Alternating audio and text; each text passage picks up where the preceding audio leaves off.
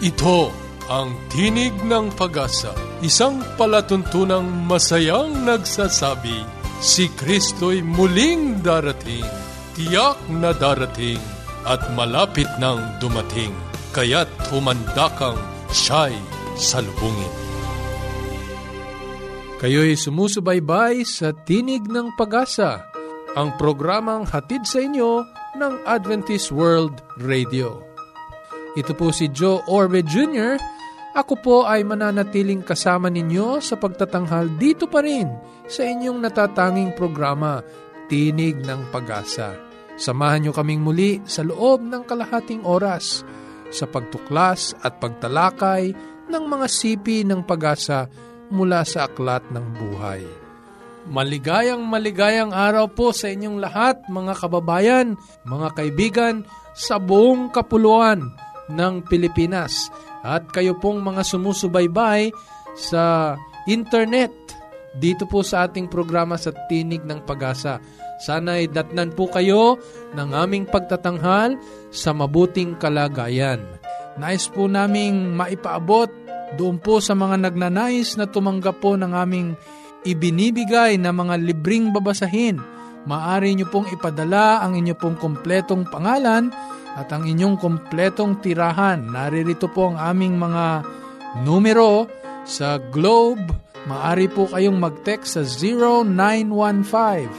0915-571-9957. Ulitin ko po sa Globe 0915-571-9957. At sa mga gumagamit po ng smart, naririto naman po ang aming numero 09 0920-207-7861. Ulitin ko po, yan ay 0920-207-7861. Sa ating pong talakayang pangkalusugan, mayroon po tayong bagong paksa at ito po ay may kinalaman sa pagkakalulong sa alak. Papaano ba ito nagsisimula at ano ang mga idinudulot nitong sanhi o di kaya'y papaano tayo makakaiwas sa pagkakalulong sa alak. Lahat pong yan kasama si Sister Joy Orbe sa Talakayang Pangkalusugan. At sa ating pag-aaral ng kasulatan, ito po ang magiging huling katanungan na ating pong bibigyang pansin sa paksa ng Sabat. Tayo po'y dadako na sa ating talakayang pangkalusugan. Sister Joy?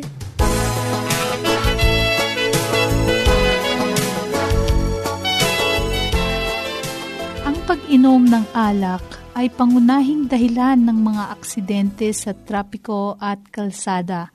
Ito ay pangsyam na kadahilanan ng kamatayan sa mundo. Ang alak ay pumapatay ng humigit sa isang milyong tao taon-taon. Ito ay dahilan din ng maraming mga sakit ng tao. At alam niyo po dahil dito, ating talakayin sa ating talakayang pangkalusugan upang matulungan tayong magpasya talaga bang mabuti o masama ang malulong dito sa bisyo ng pag-iinom ng alak.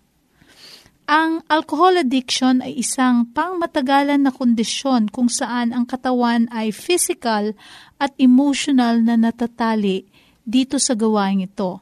Nawawala na ang kontrol sa pag-iinom kahit ito ay naging dahilan ng mga problema sa kanilang mga relasyon, sa kalusugan, sa trabaho, at kahit sa mga finances o pamimera, maaring sa pamilya o sa sariling mga pasya tungkol sa paggamit ng pera. Nilalang ng Panginoon na ang katawan ay mag-convert ng pagkain at ng inumin upang gamitin na energy sa paggawa ng maayos. Ang alkohol o alak ay nagsisira nitong normal na mekanismo ng katawan sa utak, sinisira nito ang normal na pakikipag-ugnayan ng mga nerve fibers. Ang malungkot pa, kung kasama ng kulang sa bitamina, ang masamang epekto ng alak ay nagiging dahilan na namamatay ang mga nerve cells. Ang utak ay nagsishrink o lumiliit at ang chemical na dala nitong pag-iinom ay inaapektuhan ang gawa ng utak ang pag-iisip, ang pagsasalita at paraan ng pananalita, pati na rin ang koordinasyon ng muscles ay apektado.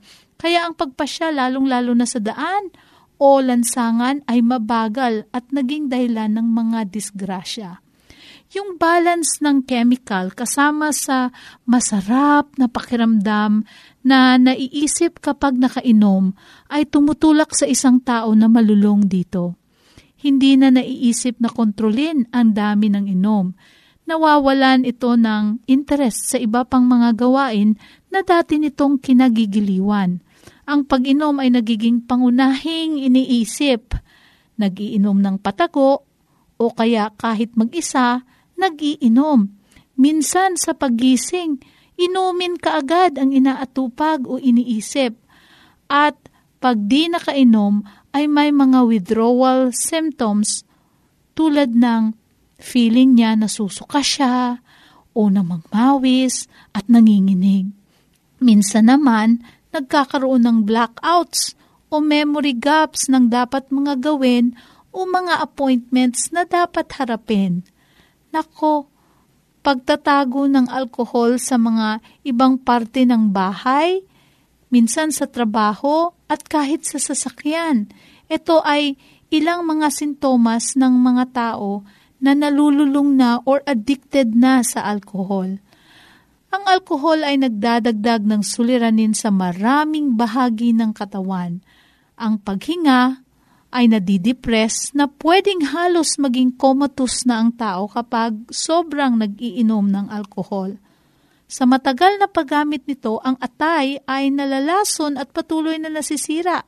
Sinisira rin ito ang lapay upang di makaproduce ng insulin kaya marami ang nagkakaroon ng diabetes.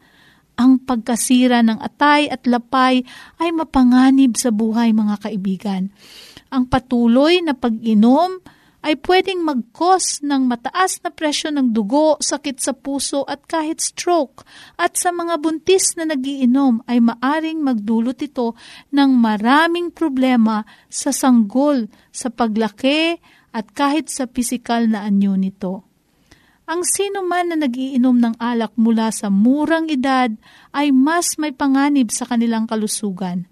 Ang mga lalaki, nalalaman ng pagsusuri, may mas may tendency na malulong kesa sa mga babae.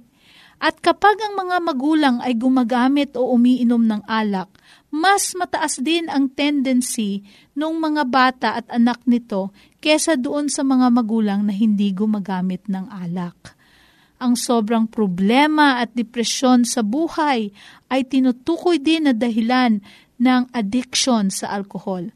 At kung ang mga barkada at kaibigan ay umiinom, pwede rin itong magtali sa tao na malulong sa bisyo ng pagiinom. Ang adiksyon mga kaibigan sa alak ay malalaman mo sa isang tao dahil umiinom sila ng 5 to 6 times in a day. May mga pagsusuri upang malaman kung ang isang tao ay adik sa alak. Una, may history siya ng pagiinom. Pangalawa, resulta ng test niya sa atay at lapay. Kapag ang dalawang ito ay nakikita, siguradong meron na siyang fall sa addiction. Marami sa mga lulong sa bisyo na ito ay di naniniwala na sila ay may problema. Pero kapag inako nila, ay pwede nang simulan ang paggamot o brief detoxification. So sa loob ng 4 to 7 days, pinagbabawalan silang wag uminom. Nandito yung kanilang mga withdrawal syndromes, panginginig, pagsusuka, pagkahilo, pagkalito. Sunod dito, pag na-overcome nila, tinuturuan sila ng tamang pamumuhay upang di na magbalik sa pag-iinom. Sinusuportahan sila ng mga councils, no, mga sessions, at minsan binibigyan ng gamot upang magkaroon ng adverse reaction pag nakakita o nakaamoy ng alak at mabawasan ang pananabik dito. Sa bandang huli, gagamutin din ng doktor yung mataas na presyon ng dugo, sakit sa atay, diabetes at sakit sa puso na dala ng pag-iinom ng alak. Ang matalinong tao, mga kaibigan, ay magpapasya na tumigil na. Huwag nang magtikim nito kesa magdanas ng paggagamot. Ang di pag-inom ay isang pasya para sa kalusugan. Dapat alam ng pamilya at mga kaibigan na ayaw mo nang uminom kung ikaw ay magpasya. Kung ikaw ay natali dito sa nakaraan, humiwalay na muna sa mga kondisyon at mga kaibigan na humahadlang sa inyong pasya na huwag nang uminom. Matulog ng maaga, mag-exercise, kumain ng mabuting pagkain, gulay at prutas, palitan ng mga lumang gawi na natali sa alak magkuha ng kaibigan na tutulong mag-manage ng stress at lumapit sa Panginoon na hayaang baguhin ka. Ang alcohol addiction ay treatable. Tanggapin lamang na may problema at maging totoo sa pagpasya na talikuran ito. Sana po mga kaibigan ko, kayo ay nakinabang sa ating talakaya. Ipanalangin po natin ang lahat ng ating mga pasya kaya kung meron po kayong mga katanungan, inyo pong i-text sa globe number 0915-571-9957 o smart number 0920-2077861. Uulitin ko po, kung gusto nyo pong mag-text sa globe number natin 09 155719957 o di kaya sa smart number natin 0920 0917-2077861. Ito po ang inyong lingkod, Joy Orbem.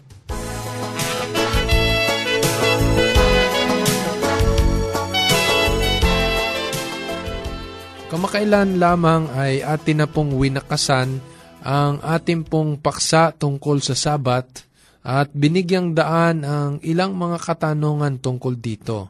Sa araw na ito, ito po ang magiging huling katanungan na atin pong bibigyang pansin sa paksa ng Sabat.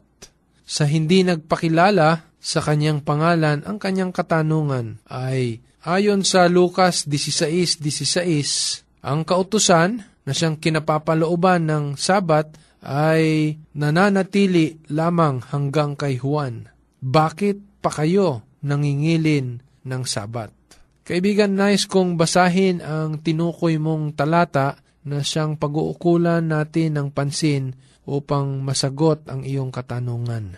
Lucas 16.16 Ang sabi, ang kautusan at ang mga propeta ay nananatili hanggang kay Juan. Mula nooy, ang ibanghelyo ng kaharian ng Diyos ay ipangangaral at ang bawat tao ay pumapasok doon na nagpipilit. Ano ba ang paliwanag ni Jesus mismo sa kanyang sinabi na ang kautusan at ang mga propeta ay nananatili hanggang kay Juan? Tunghayan natin ang isa pang talata sa Mateo 11.13. Sapagkat ang lahat ng mga propeta at ang kautusan hanggang kay Juan ay nagsipanghula. Kaibigan, sinasabi sa talata na ang tungkulin na ginagampanan ng mga propeta at kautusan hanggang kay Juan ay ang panghuhula. Ano ba itong kautusan kasama ng mga propeta na nagsisipanghula o nagsipanghula?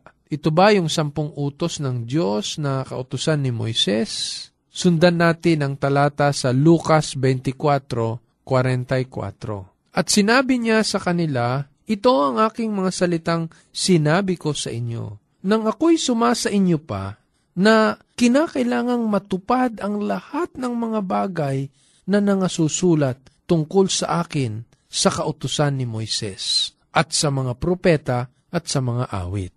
So, sa talatay sinasabi na sa kautusan ni Moises at ito'y hindi sa sampung utos ng Diyos at sa mga propeta at sa mga awit ay nakasulat ang mga hula tungkol kay Kristo at natupad kay Kristo. Tingnan mo kaibigan, ang kautusan ni Moises ay ng hula.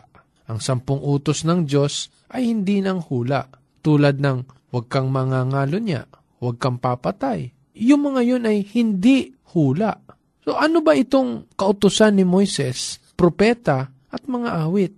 Kung susuriin mo ang Bibliang Hebreo, ang pamagat nito ay Torah, Nabiim, Wakatubim. Kung isasalin sa Tagalog ito, eh, may kahulugan na kautusan, mga propeta, at mga sulat, na ang unang aklat ay ang mga awit. Ang tatlong ito ang bumubuo ng Bibliang Hebreo. Ulitin ko po, Yan ang kautusan, mga propeta, at mga sulat. Alam ng mga Hudyo at ng mga scholars na mga Katoliko at Protestante na ang tinutukoy ditong kautusan ay ang limang aklat ni Moises.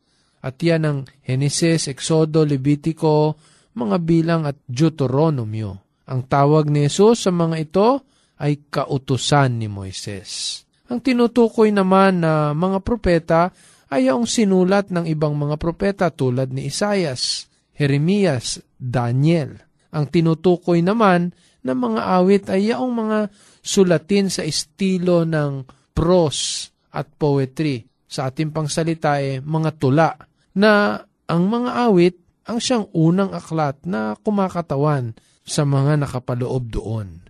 Ang tinutukoy naman na Juan na nanghula rin ay si Juan Bautista. So nangangahulugan sa Mateo 11.13 ang kautusan na siyang limang aklat ni Moises at ang mga propeta hanggang kay Juan Bautista ay nananatiling nagsipanghula tungkol sa unang pagdating ng ating Panginoong Heso Kristo.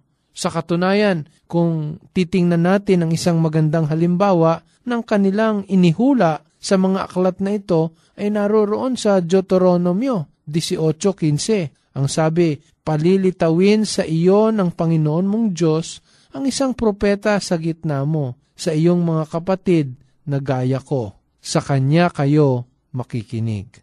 Ang hulang ito ay natupad kay Kristo. Sa Juan 6.14, ganito ang sabi, nakatuparan ng talatang ating binasa. Kaya't nang makita ng mga tao, ang tandang ginawa niya ay kanilang sinabi, Totoong ito nga ang propeta na paririto sa sanglibutan. Ikalawa, yung sa mga propeta naman, Isaiah 7.14, ang patutuo ng kasulatan ay ganito, Kaya't ang Panginoon nga ay magbibigay sa inyo ng tanda, narito isang dalaga ay maglilihi at manganganak ng isang lalaki at tatawagin ang kanyang pangalan na Emmanuel. Muli sa hulang ito ay natupad kay Kristo. Ito ang patutuo sa Mateo 1:21 hanggang 23. At siya'y manganganak ng isang lalaki at ang pangalang itatawag mo sa kanya'y Jesus sapagkat ililigtas niya ang kanyang bayan sa kanilang mga kasalanan. At nangyari nga ng lahat ng ito upang maganap ang salita ng Panginoon sa pamamagitan ng propeta na nagsasabi, Narito ang dalagay magdadalang tao at manganganak ng isang lalaki, at ang pangalang itatawag nila sa kanya ay Emmanuel, na kung liliwanagin ay suma sa atin ang Diyos.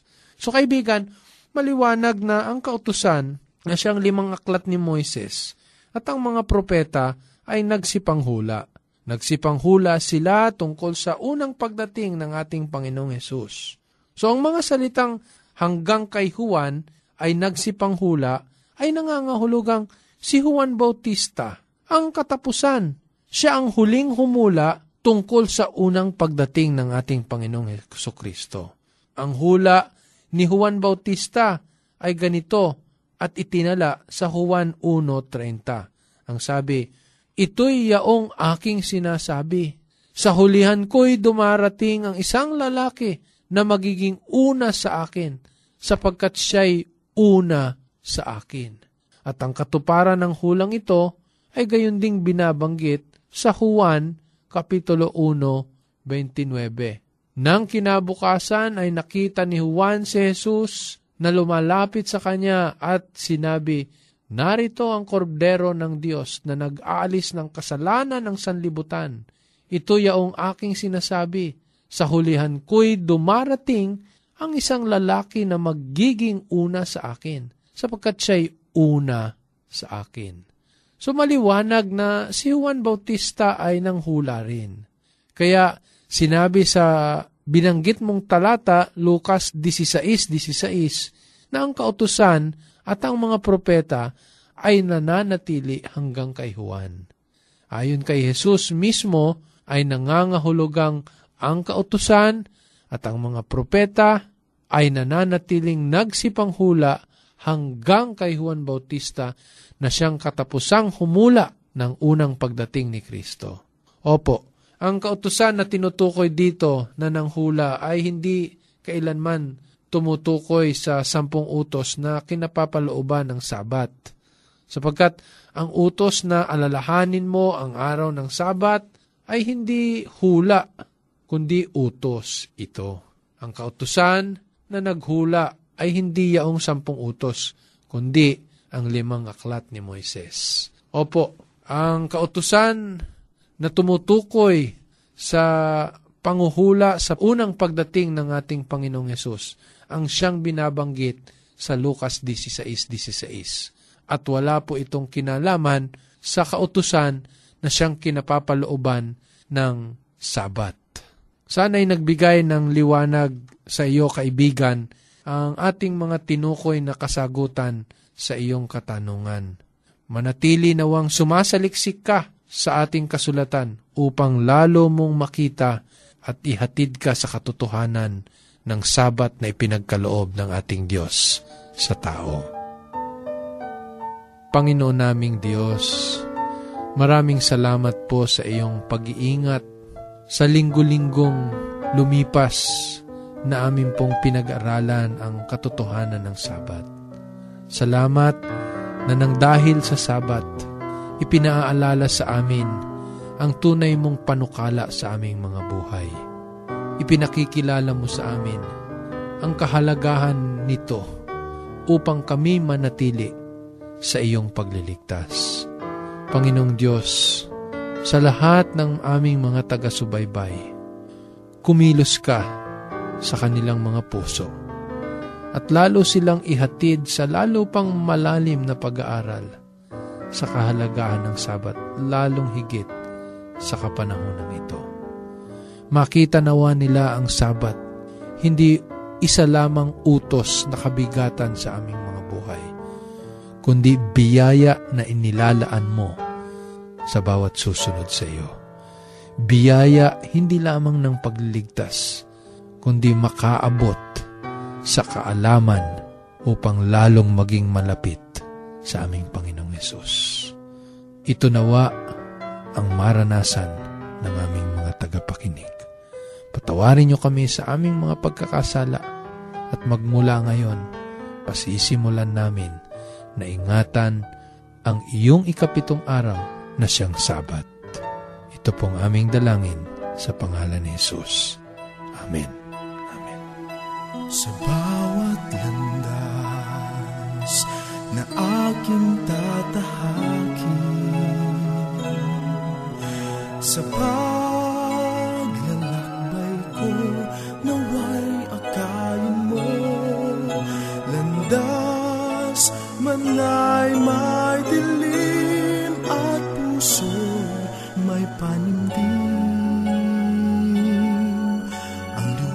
liwanag mo ang susundan ko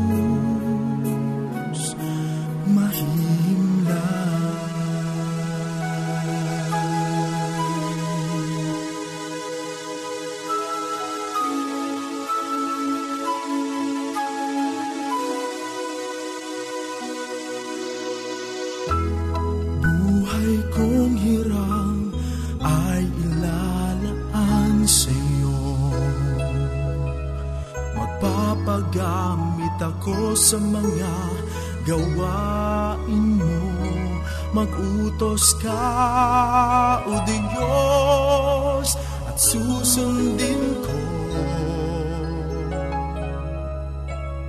Pagpapalat gabay sa aking igawad mo.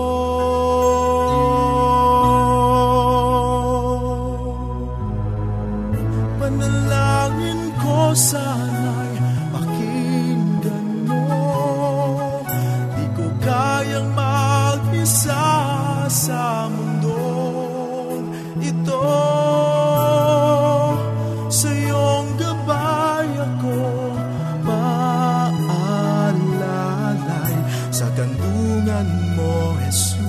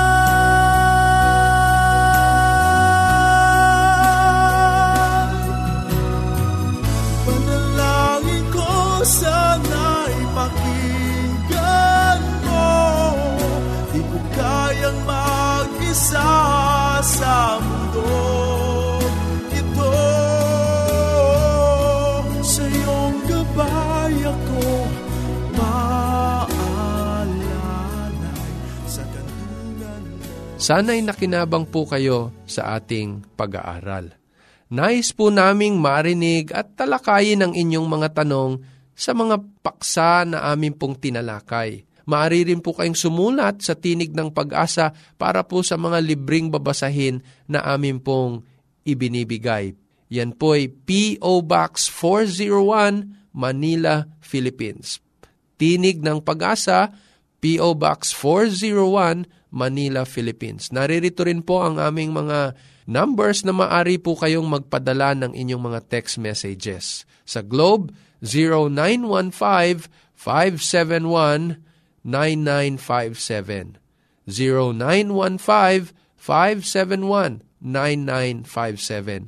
At sa Smart, 0947-519-5867. Ulitin ko po, 0947-519-5867. Muli, ito po si Joe Orbe hanggang sa susunod nating pag-aaral sa Roma 15.4 sa pamagitan ng pagtitiis at pagaliw ng mga kasulatan ay mangagkaroon tayo ng pag-asa.